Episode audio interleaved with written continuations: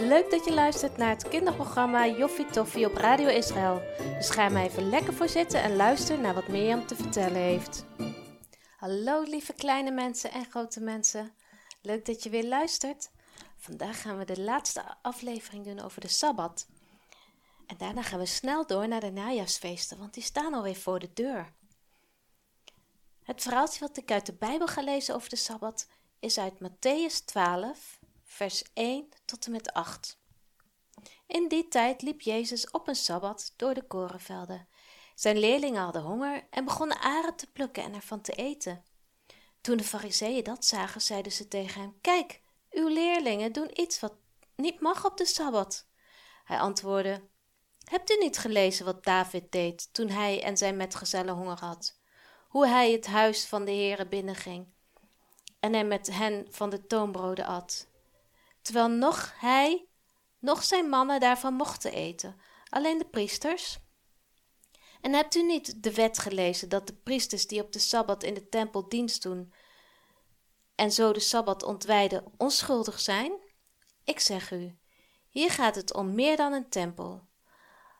Als u begrepen had wat bedoeld wordt met barmhartigheid wil ik, geen offers, dan zou u geen onschuldige hebben veroordeeld, want de mensenzoon is de Heer en meester over de Sabbat. Dit is wel een beetje een moeilijk stukje uit de Bijbel, hè? Maar ik denk dat we het wel even makkelijk uit kunnen leggen. Want wat Jezus zegt, is dat het belangrijker is om God te dienen en om te doen wat God zegt, dan om regeltjes te volgen. En daar hebben we het eigenlijk ook al eerder eventjes over gehad. Want Jezus zegt dat de mensenzoon, en dat is Jezus, is de Heer en Meester over de Sabbat. Dus Jezus is ook de Heer en Meester over de mensen die bij Hem horen. En wij mogen Hem volgen en dat vindt Jezus belangrijker dan regeltjes volgen. Nou, dat kunnen we wel begrijpen, denk ik, hè? Maar het is misschien niet zo makkelijk om uit te voeren. Daar gaan we denk ik een ander keertje verder over praten. Maar nu gaan we snel luisteren naar het verhaal van Omri. Mozes krijgt op de berg van God nog allerlei voorschriften en regels te horen. God herhaalt dat ze geen andere goden mogen maken. Ook geeft God verschillende wetten aan Mozes. Verder vertelt God over de drie oogstfeesten: het feest van de ongezuurde broden, het wekenfeest en het loofhuttenfeest.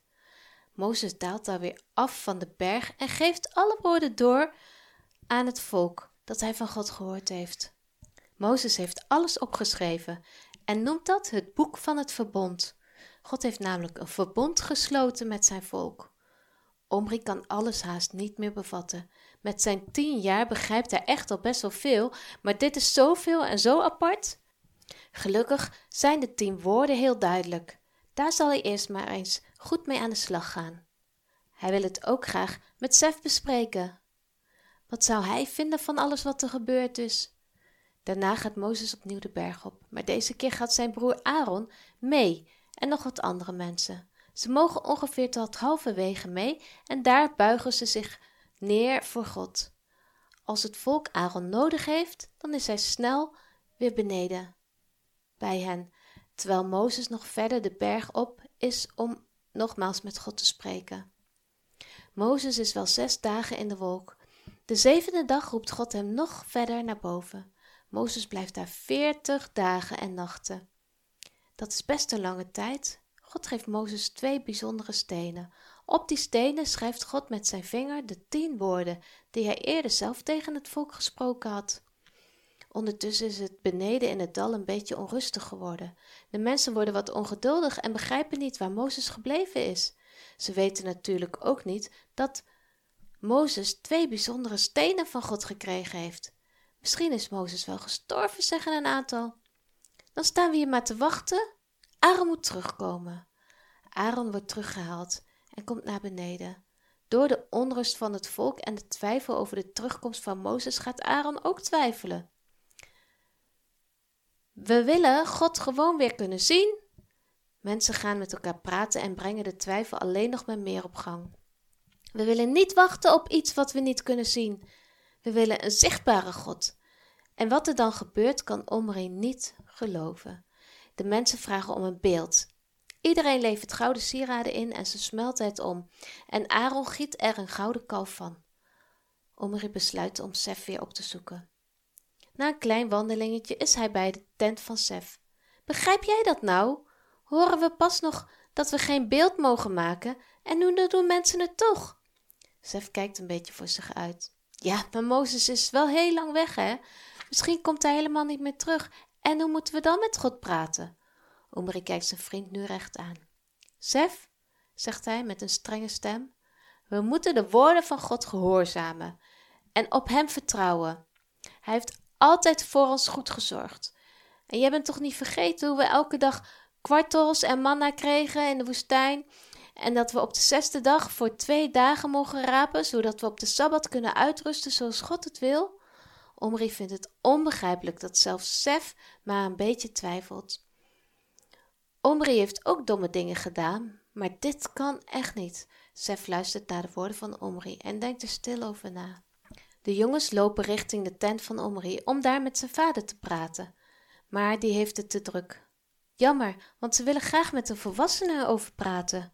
Gelukkig heeft God alles in de gaten en wordt Mozes door God weer naar beneden gestuurd, de berg af. Omri en Sef zijn op dat moment ook in de buurt. Misschien kunnen ze met Mozes over praten. Hij zal vast boos zijn dat de mensen zo'n domme beslissing genomen hebben. Wat heeft hij in zijn handen? Zie jij het, Sef? Sef gaat op zijn tenen staan om het nog wat beter te kunnen zien. Het lijken wel stenen. Mozes komt de berg af met de stenen in zijn hand. Zijn gezicht staat heel erg boos, dat zie je direct. Als hij bijna beneden is, gooit hij de steen op de grond. Dat gaat zo hard dat de stenen uiteenbreken. Ze vallen kapot in heel veel stukken. Een van de grotere stukken rolt richting de jongens. Tegen Omri's voet komt de steen tot stilstand. Hij pakt het op en leest.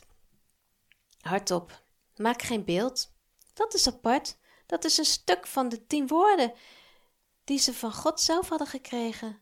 Mozes loopt heel snel naar Aaron en ze praten verhit met elkaar. Mozes pakt zijn armen, gebruikt zijn armen om zijn woorden kracht bij te zetten. En Aaron deinst een beetje achteruit. Oh nee, hè? het lijkt erop of God zijn net gegeven woorden weer terug wil nemen. Omri ziet het van een afstandje aan. Als dat maar niet gebeurt. Omri wil juist graag de woorden van God gehoorzamen. Elke dag doet hij er zijn best voor. Tuurlijk maakt hij ook nog wel eens fouten, maar hij weet dat hij echt bij God mag horen. Gelukkig geeft Mozes het volk niet op. Hij doet voorbeden voor het volk bij God. God is zo genadig dat hij nieuwe stenen wil schrijven. En Mozes hakt zelf twee nieuwe stenen uit en God schrijft de tien woorden opnieuw op de stenen.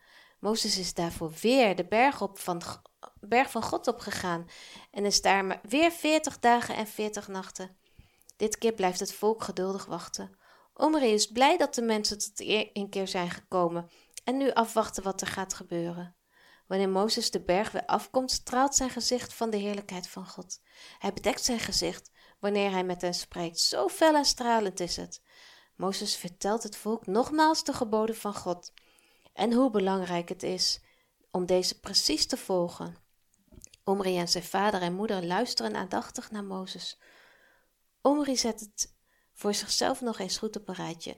God geeft hen alles wat ze nodig hebben. Bij het manna hoorde hij van de Sabbat en dat God genoeg geeft op de zesde dag, zodat ze op de zevende dag kunnen rusten en deze dag apart kunnen houden. God zelf sprak tot hen vanaf de berg gehuld in rook en donder en bliksem. Daar kregen ze de tien woorden te horen, waarin God ook rechtstreeks tot hen zei dat de Sabbat geheiligd moest worden. Omri weet nu goed wat heilige betekent. Je moet het apart zetten, anders maken dan de andere dagen. Eén dag speciaal voor God. Als laatste spreekt Mozes weer tot hen, waarin hij de woorden van God nog een keer uitlegt. Omri begrijpt het nu heel goed. De Sabbat is heel bijzonder, een instelling van God die hij graag wil gehoorzamen. Dat is fijn dat Omri de Sabbat en de instellingen van God goed begrijpt nu en wat heiliging is. Hebben jullie het ook een beetje begrepen? Ik hoop het wel. Of anders kun je misschien nog eens wat oude afleveringen terugluisteren. Vanaf volgende week gaan we beginnen aan het najaarsfeest. En het eerste feest is het Bazuinenfeest. En dan beginnen we weer aan een nieuw verhaal. Ik ben benieuwd. Luisteren jullie mee? Tot dan! Dit was Joffie Toffie, het kinderprogramma van Radio Israël. Wil je nog graag iets kwijt? Stuur ons dan gerust een berichtje op joffietoffie.radioisrael.nl De presentatie was in handen van Mirjam en we vonden het joffie tof dat je luisterde en hopen dat je er volgende keer weer bij bent.